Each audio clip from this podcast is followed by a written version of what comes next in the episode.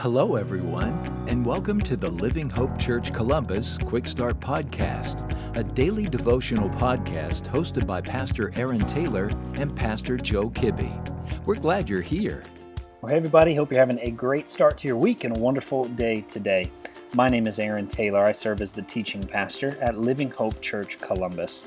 And our passage for today is going to be in the Old Testament book of Psalm, chapter 23, verse 5. God's word says this. You prepare a table before me in the presence of my enemies. You anoint my head with oil, my cup overflows. I love movies.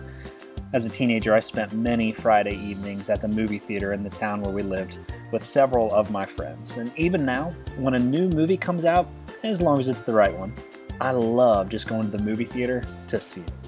But my favorite movies of, of all the different types there are are action movies. And I've noticed that most action movies, these days especially, always have this one scene in particular that I love. It's that one scene, and I'm sure you've seen this before several times, where there are explosions happening everywhere. There's gunfire going off everywhere. But then you have that one hero that's walking right through the middle of it, completely unharmed, totally unafraid, and walking with absolute confidence straight through the middle of everything. That's what I think of when I think of verse 5 in Psalm 23. Think of it this way if a soldier is in the midst of a battle, it's unlikely that that soldier would sit down to consume a full meal. Rather, in the midst of a battle, a soldier's probably just going to grab something really quick that they can eat really fast. Yet, the picture here in Psalm 23 is different. Rather than this hasty meal, David talks about sitting at the table in the presence of his enemies. Think of that person walking through all of the explosions and just being confident right in the middle of them. You see, in the presence of his enemies, when everything should be rushed, hurried, worried, and confused in the midst of the battle, David says instead that he's sitting down and eating in perfect peace.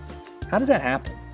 Well, it's the same picture that we see over and over throughout Psalm 23. It's the presence of the shepherd in the midst of every situation that brings perfect peace. In the battle, it's the presence of the shepherd that, that brings that peace that we so desperately need.